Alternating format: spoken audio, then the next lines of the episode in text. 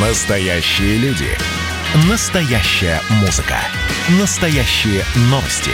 Радио «Комсомольская правда». Радио про настоящее. 97,2 FM. эм. Национальный вопрос.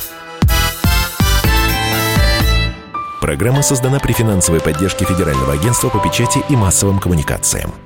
Мы приветствуем наших радиослушателей и в Москве, и в других городах вещания. С вами ведущий программы Андрей Баранов. Здравствуйте, и Елена Фонина. Всем э, доброго дня. И э, сегодня мы будем по итогам э, большой пресс-конференции Владимира Путина все-таки... Хотел сказать, э, понимать, но скорее обсуждать э, вопрос, э, который волнует многих, начиная с 2014 года. Вопрос судьбы Донбасса. Не пора ли присоединять Донбасс? Вот ну да, такой вопрос. действовать более решительно в этом направлении, скажем так. Тем более, что президент во время своей пресс-конференции достаточно четко, по крайней мере, четче, как мне показалось, чем прежде, высказался на этот счет. Официальные лица в Киеве много раз уже публично заявляют о том, что они не собираются выполнять Минские соглашения ставит вопрос о пересмотре его основополагающих положений. А я хочу обратить ваше внимание на то, что Минские соглашения, они подтверждены соответствующей резолюцией Совета Безопасности ООН и, значит, приобрели силу международного закона. Поэтому вот так в одностороннем порядке ничего пересмотреть не удастся. Нужно с уважением относиться и к другой стороне, которая подписала этот документ, а именно к представителям Донбасса. Поэтому на мой взгляд, э, урегулирование неизбежно, рано или поздно это произойдет. Вопрос том, когда э, это в значительной степени, повторяю еще раз, зависит от, э, от украинских сегодняшних властей. Россия как поддерживала Донбасс, так и будем поддерживать. Мы даже будем наращивать вот, мы даже будем да, наращивать. будем наращивать нашу поддержку Донбасса. И дальше важное заявление было президента. Это касается и поддержки производства, и решения социальных вопросов, и инфраструктурного характера вопросов и так далее. Так что будем двигаться по этому направлению. И добавил, что оказывать помощь будет не только по гуманитарной линии, но и по линии прямого сотрудничества. И а, буквально на днях один из а, новостных каналов проводил а, свой опрос, который а, как раз и был посвящен вот этой теме, не пора ли присоединения Донбасс, и более 60% тех, кто принял участие в этом опросе, сказали «да, пора». Ну вот давайте мы сейчас э, и э, обсудим эту тему с политологом, автором телеграм-канала «Политджойстик» Маратом Башировым. Э, Марат Фатович, здравствуйте. Здравствуйте.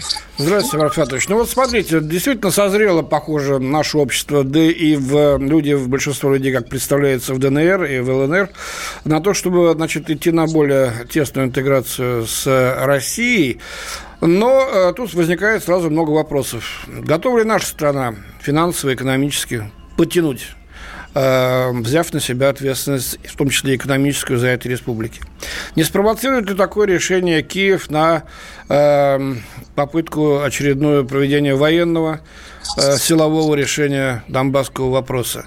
Не получится ли так, что нас опять обложат санкциями, а то так сказать, что-нибудь похлеще сделают, обвинив в агрессии и прочем. Давайте взвесим, попробуем на таких виртуальных весах, что же для нас важнее и что перевешивает. И не будем забывать, что там десятки тысяч уже людей с российскими паспортами, то есть это граждане России, за которых мы несем ответственность и должны помогать.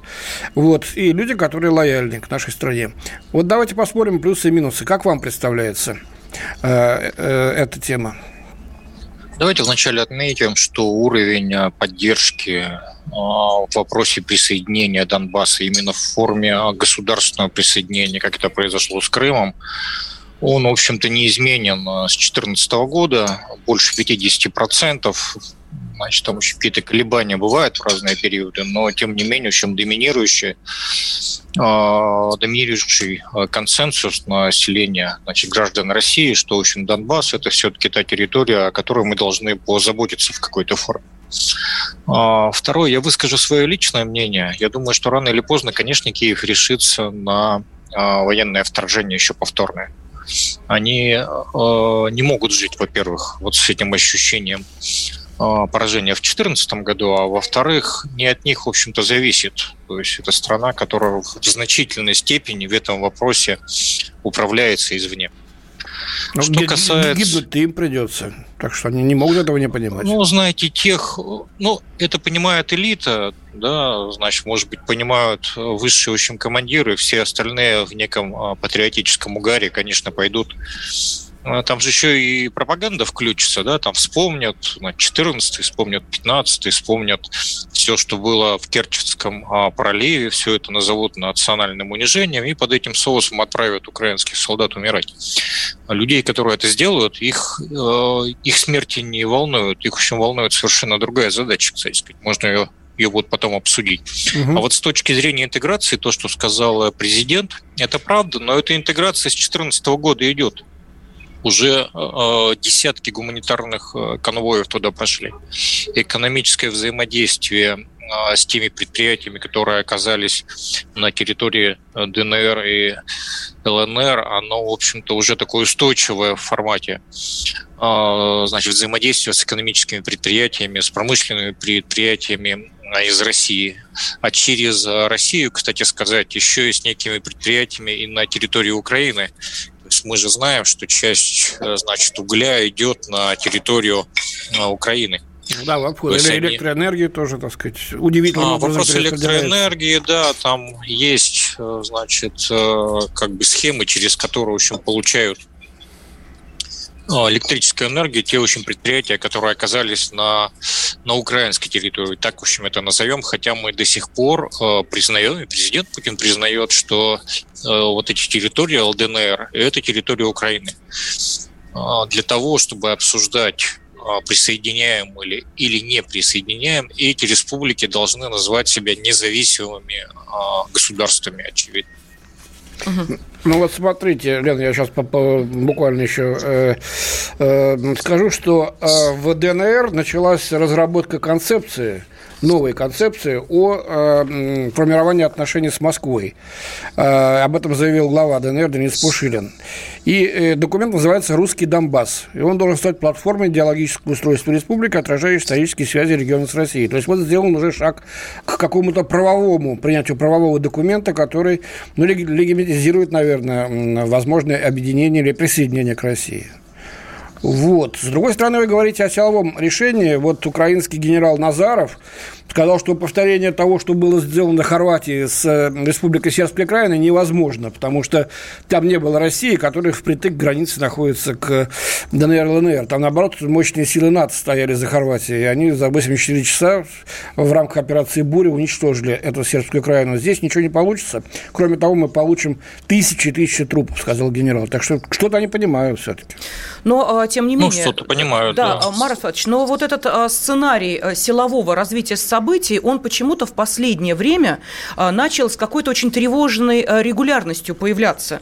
Это желание киевских властей, которое выдается за реализацию, или э, действительно в данной ситуации э, есть некие предпосылки к такому сценарию развития событий, э, в частности, надежда на Америку, которую буквально вот на этой неделе э, высказал Зеленский в интервью Нью-Йорк Таймс, когда заявил да. о том, что да, Байден знает Украину прекрасно, лучше, чем Трамп, Байден связан с Украиной, и поэтому мы надеемся на то, что Байден нам поможет. Да, Это вот не более чем Байден, слова. Байден нам поможет. Да, Байден, совершенно верно, да, Байден нам поможет.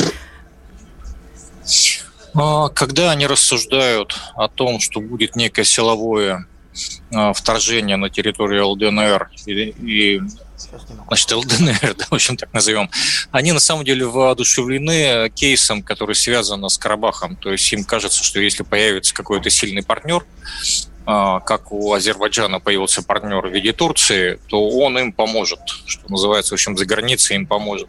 Но те, кто будут а, подталкивать Украину к этому конфликту, их на самом деле а, победа на этих территориях не интересует. Их интересует дуга нестабильности вокруг России. Мы с вами видим кейсы, связанные с Белоруссией, кейсы, связанные с Нагорным Карабахом, Киргизия и та же самая Украина. Их не интересует победа, их интересует, чтобы Россия ввязывалась в множество маленьких вот таких проблемных кейсов, тратила там время, деньги и так далее, и так далее, и так далее. То, что при этом погибнут, еще раз скажу, украинские солдаты, эти люди все понимают но это точно не а, военная НАТО, скажем так. Это больше все-таки люди, которые занимаются разведоперацией. Ну, то есть э, слова украинского президента, который призвал США помочь, в частности, в вопросе возвращения Крыма, это не более чем, э, ну, скажем так, э, громкое заявление на уже давно всеми изученную тему, где ответ может быть только один. Крым – это Россия. Вот как смириться с этим Украина не сможет, наверное, никогда или все-таки сможет? Ну, думаю, что не сможет. То есть, конечно, им будет обидно, они будут все время это вспоминать, но все при этом очень понимают, что Крым обратно в состав Украины не вернется никогда. Поэтому речь сейчас идет в первую очередь о ЛДНР. А вот относительно статьи, вы ее несколько раз упомянули, которую господин Зеленский дал Нью-Йорк Таймс, это такое заигрывание с новым а, президентом. И понятно, что самое очень понятное Значит, такой вопрос, да, это пообсуждать Крым, а, пообсуждать вот эти, в общем, территории. Но их интересует-то в конечном итоге, как он в том интервью сказал, что их интересуют деньги, их интересуют э, инвестиции в страну. То есть для Зеленского это заход на деньги, то, что им пока дают с точки зрения Всемирного банка этих денег не хватает. Это всего лишь обслуживание тех, в общем, долгов. Вы Там знаете, а, другой Марат прицел. Да, прошу прощения, мы сейчас уходим на небольшой перерыв. Вопрос денег встает и э, в комментариях наших радиослушателей, но уже относительно нашего вопроса. Не пора ли присоединять Донбасс? И вот первое же сообщение, которое было, что это будет нам стоить триллионы рублей. Да, вы видите его, это сообщение, да, Андрей да, Михайлович? Да, конечно. Есть и другие, поэтому... Из, из Свердловской области. Да. Риск большой, совершенно справедливо пишет нам радио. Вот, поэтому давайте мы это обсудим через несколько минут. Национальный вопрос. Настоящие люди. Настоящая музыка. Настоящие новости. Радио «Комсомольская правда». Радио про настоящее.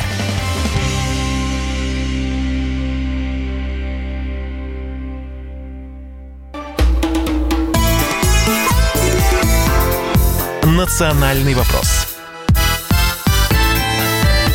В студии ведущая программы Андрей Баранов. Да, Елена Афонина. С ну нами вот на связи политолог Марат Башир. Пошли от вас, уважаемые радиослушатели, комментарии. Всем спасибо. Э, надейтесь, дорогие друзья, только на свои силы. Нам нельзя бросать братский народ Донбасса. Э, пишут из Белгородской области. Пермский край, присоединитель Донбасс. Надо, наконец, дать измученным народ Донбасса твердой определенности, когда люди живут уже несколько лет в состоянии неопределенности, да еще под снарядами. Это очень тяжело. Дайте Донбассу определенности. Э, скажите, а почему вы не обратили внимание на первую значимую фразу Путина о том, что рано или поздно это произойдет, именно выполнение Минских соглашений? Так что, похоже, никакого присоединения Донбасса в планах власти нет. Разве нет? Путину важна геополитика, а не счастье и судьба людей. Но вообще-то без геополитики и без стабильности и в мирных условиях счастье людей возможно. Если геополитика такая, что она приводит к войне, счастье невозможно. Здесь одно отрывать от другого нельзя. И вот то, с чего мы начали зачитывать ваши сообщения, э, пишет там из Свердловской области. Во-во, нам нужно все взвесить и посчитать, какие триллионы нам всем это обойдется. Ситуация в мире острая. Как бы вообще не взорвалось, риск большой. А, вот. Сейчас с нами на связи специальный корреспондент «Комсомольской правды» Дмитрий Стешин. А, Дим, мы приветствуем тебя. Здравствуй. Да, добрый день. Да, но неудивительно, что мы обратились именно к тебе с э, вопросом все-таки э, в данной ситуации, отталкиваясь от того, что мы слышали на пресс-конференции президента, говорит ли э, эта реплика о еще большей помощи Донбассу, о том, что все-таки движение на воссоединение Донбасса и России идет, потому что ясно, что раньше мы были единой страной под названием Советский Союз, если уж говорить вот так вот в таком широком масштабе, или об этом и речи нет, это будет просто гуманитарная помощь. Ну, вы знаете, если бы не выдавали российские паспорта, вот на данный момент их выдано 537 тысяч. Ого. Вот. Господи, а я даже думал меньше. Так много уже, полмиллиона. Вот это да. Да, а, значит, но э, систему, систему уже отладили, да, по выдаче паспортов, но она э, там период спецпроверки занимает слишком много времени. Вот. Но люди продолжают идти, подавать документы и так далее. Э, мне кажется, это самый главный знак о том, что мы Донбасс не бросим. Но тут есть очень много деталей. Донбасс же разделен. А, если бы республики были бы в своих административных границах, да, что делать с теми, кто остался за линией фронта, там тот же самый Донбасс, а, родственники тех, кто остался с другой стороны, условно говоря, с нашей.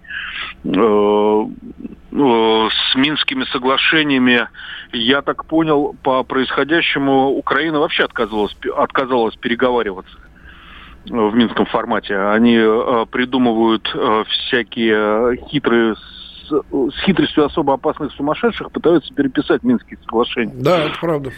Э, пока все зависло, э, еще есть такой любопытный знак. Э, Международный уголовный суд все-таки начал рассматривать дела Донбасса. Их там скопилось немало украинцы почему-то очень радуются, что вот сейчас вот э, Россия поставит на вид, может быть, накажет по результатам... Ну, мы же свой подпись отозвали, поэтому от, стату... от статута, поэтому нам эти решения абсолютно никак не... Не, не, там другая нет, логика. Нет, да, нет, Дим, ага. нет, мы, мы участвуем в этом процессе. Я летом объехал линию фронта, это 70 километров по линии фронта в Луганской Народной Республике. Я собирал коллективные обращения от сельских общин это понятная административная единица для Европы, да? А, то есть собиралось сразу 20, 50, 100 человек, все с украинскими паспортами в руках.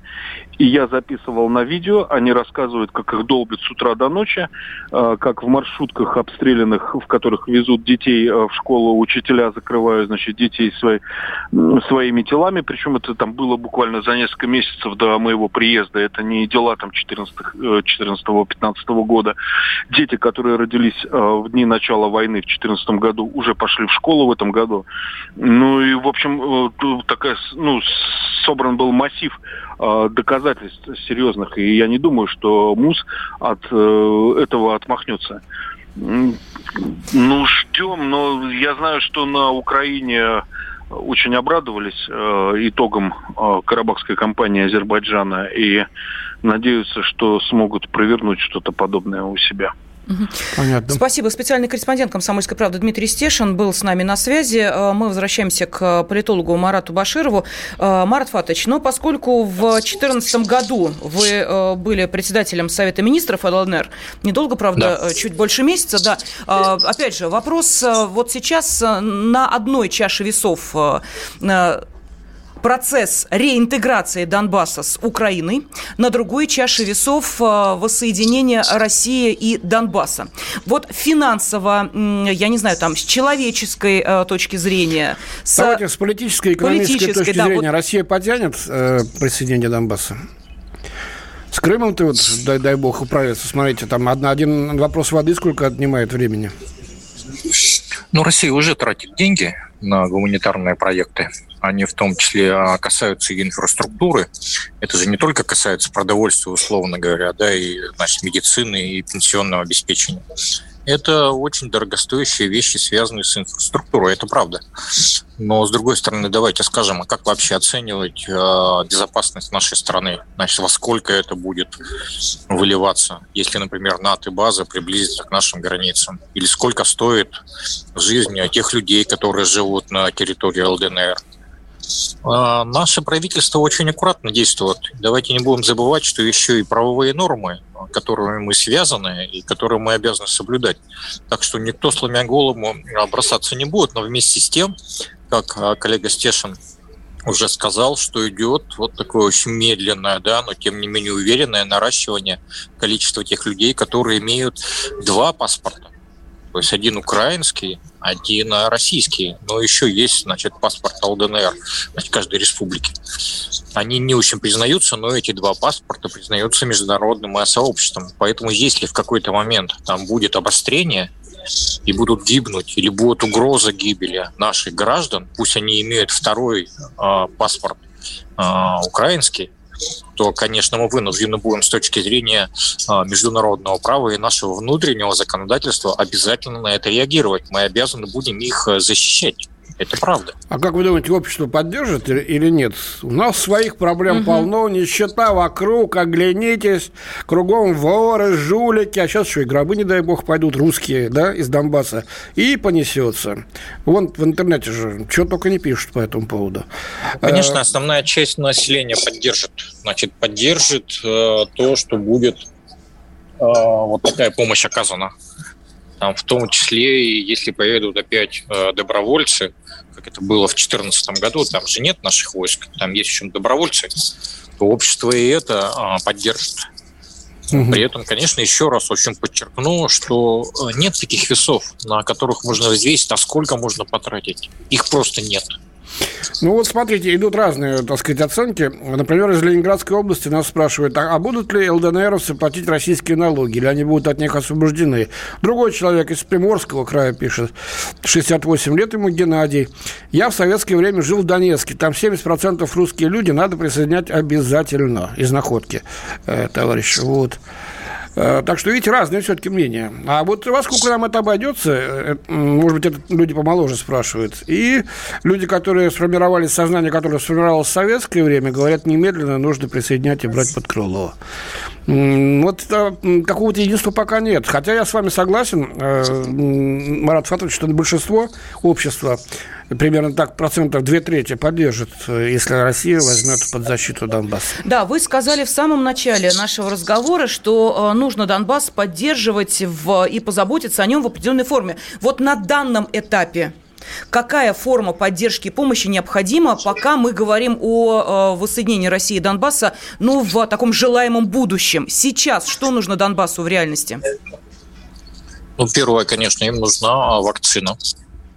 То есть угу. надо показать, угу. что мы реально о них заботимся, потому что на фоне того, что говорил тот же Зеленский относительно той вакцины, которая, а, как он говорит, не они не хотят использовать нашу вакцину, они просят западную, да, то вот на этом фоне а, это будет сильный, э, сильный шаг Наш коллега Стешин опять-таки правильно сказал, что есть люди, которые э, родственники, но по разные стороны значит, линия фронта, может быть, уже не фронта, да, но вот такого, в общем, противостояния вооруженного. А второе, конечно, это помогать э, в модернизации э, предприятий, которые работают на территории ЛДНР.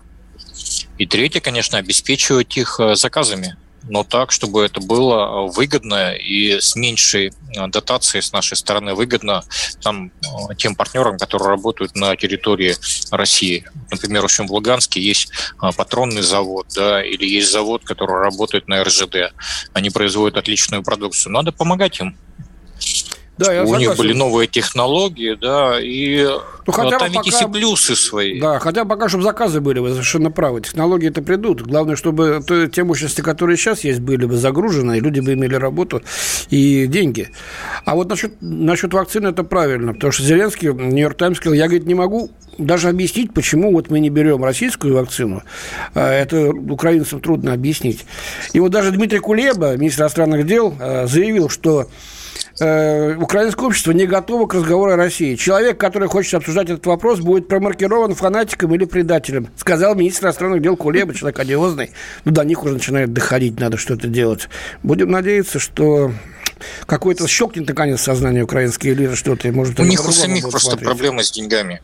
У них очень дор- а, дорогая энергетика, у них очень дорогое производство, а сейчас, когда Европа начинает переходить на безуглеродную энергетику и промышленность, они просто становятся в патовой ситуации. Это потому верно. что у них не могут э, покупать, они не могут продавать свой прокат. Марат Фатович, давайте мы сейчас уходим на перерыв, новости середины часа, и потом продолжаем разговор, но уже о Беларуси. Улеглись ли страсти или это затишье перед бурей? Национальный вопрос.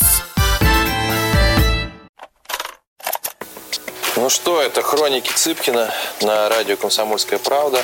Имеет ли право звезда напиться, принимать наркотики и вообще вести образ жизни, который не может послужить примером подрастающему поколению? Что делать в принципе с алкоголизмом? Ну, перебрал в барик. Со всеми бывает. Приехала полиция. Забраться на постамент, тереть э, каменный э, член и думать, что произойдет с тобой чудо. Звонит бабушка. Она говорит, не имею никаких претензий к тому, что ты используешь мат. Можно не позорить меня на всю страну и вся в своем посте написать грамотно с мягким знаком. Известный писатель Александр Цыпкин ведет дневник специально для радио «Комсомольская правда». Без купюр и цензуры. Хроники Цыпкина. Слушайте по пятницам в 10 вечера по Москве. Я, правда, к сожалению, сразу сяду. Национальный вопрос студии Андрей Баранов. И Елена Афонина. С нами на связи политолог Марат Баширов и специальный корреспондент «Комсомольской правды» в Минске Александр Коц. И, и сейчас... Да, мы от Украины переходим к Беларуси. Там уже 4, куда, 4 месяца да, белорусская оппозиция проводит разные акции протеста против очередного президентского срока Александра Лукашенко. Не признала оппозиция его выборы э, в августе. И вот теперь каждые выходные выходит. Сегодня будет марш Народного трибунала. До этого были, значит, марши женщин, марши молодежи, марши пенсионеров, чего только не было.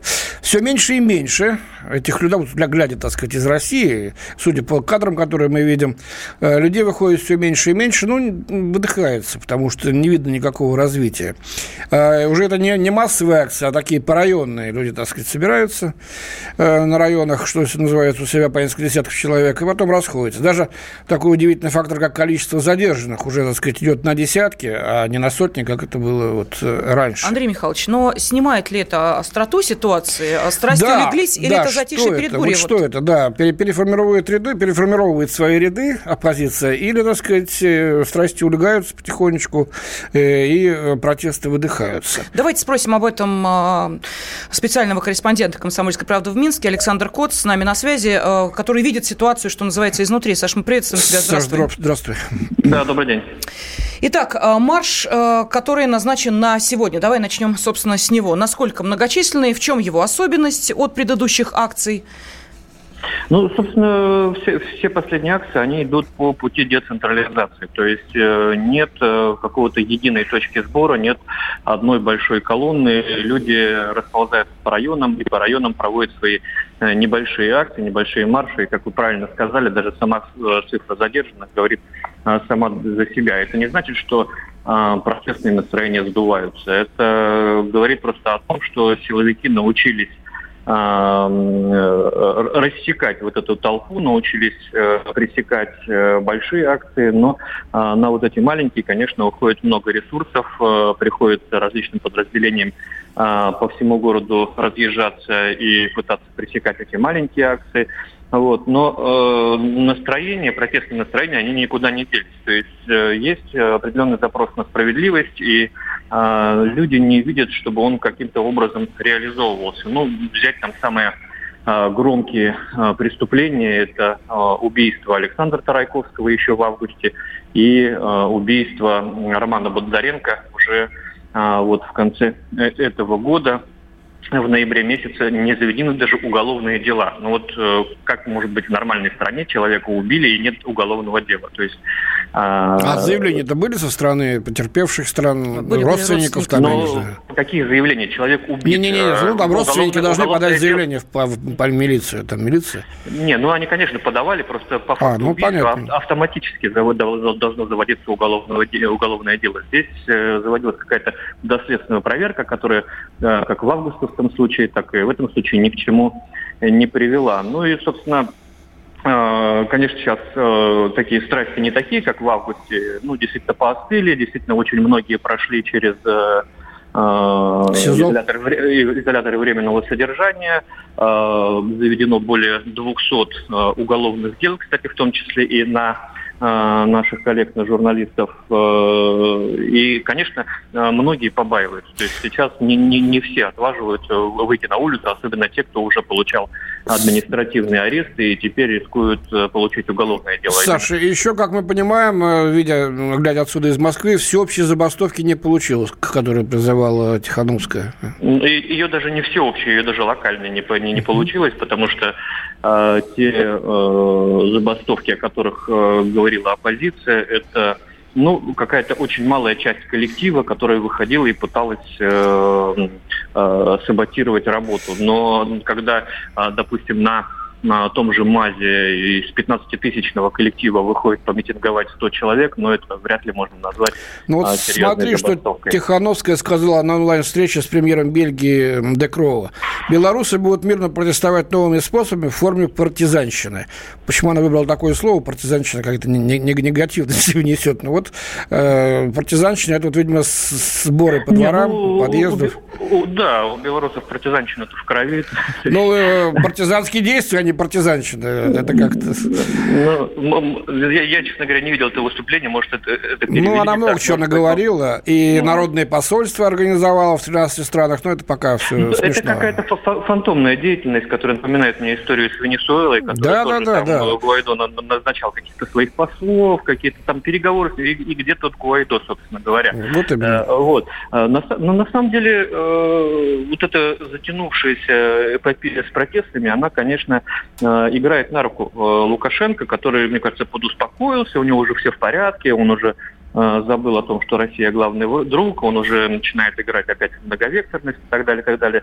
Но э, это не значит, что все как бы рассосалось и э, люди обо всем забыли. Нет, этот процесс уже запущен, и тут вопрос лишь с какими потерями для себя Белоруссия из него выйдет э, либо с Россией, либо с Западом. Ну, э, мы много раз говорили, что будет, если э, Белоруссия выпадет, выберет западный путь. Ну, да, а другого не дано, никакого перекрестка не получится. Да, не, не, да на, на двух стульях усидеть невозможно.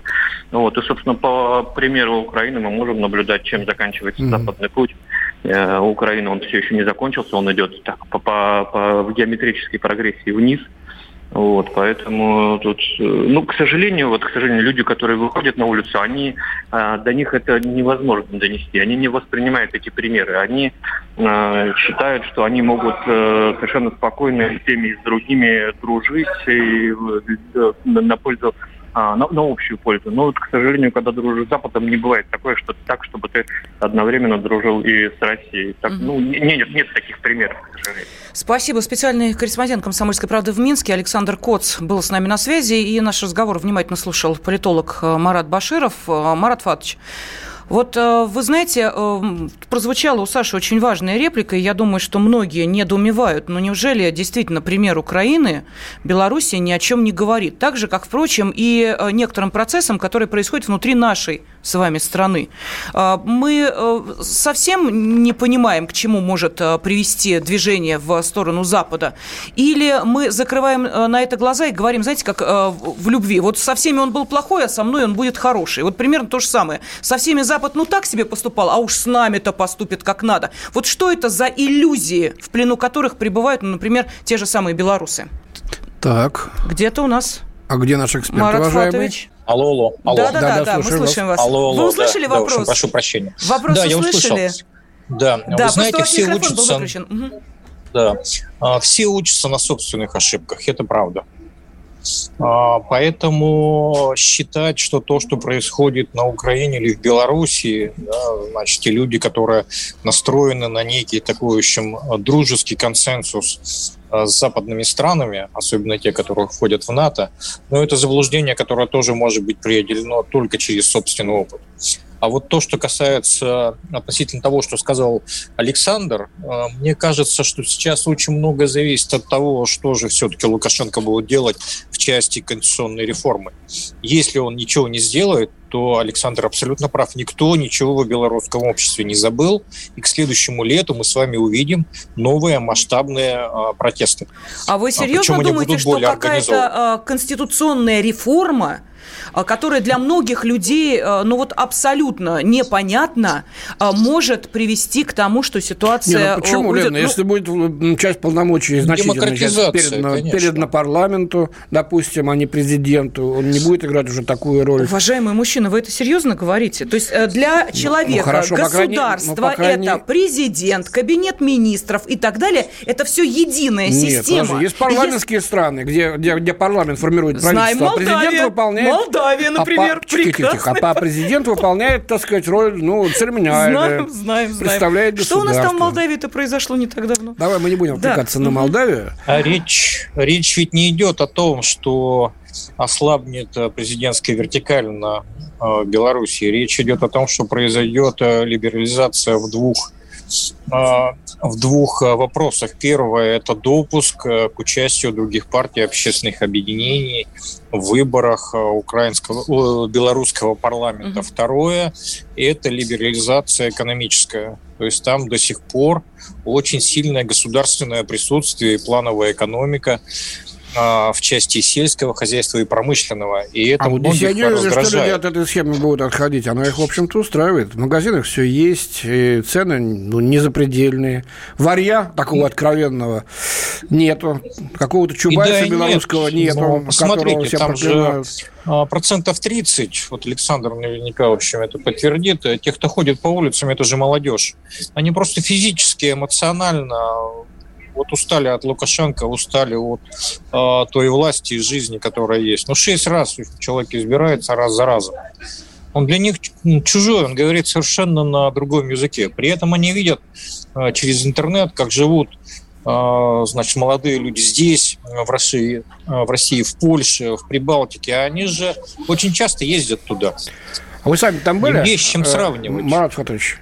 Я когда был в Беларуси в командировке в прошлом году, был, в общем-то, приятно, очень удивлен. Э, Это правда, да. Тем, тем что я видел из окна поезда, из окна вагона, э, из, из автобуса при общении с людьми. Спокойно, тихо, нормально, красиво, чисто.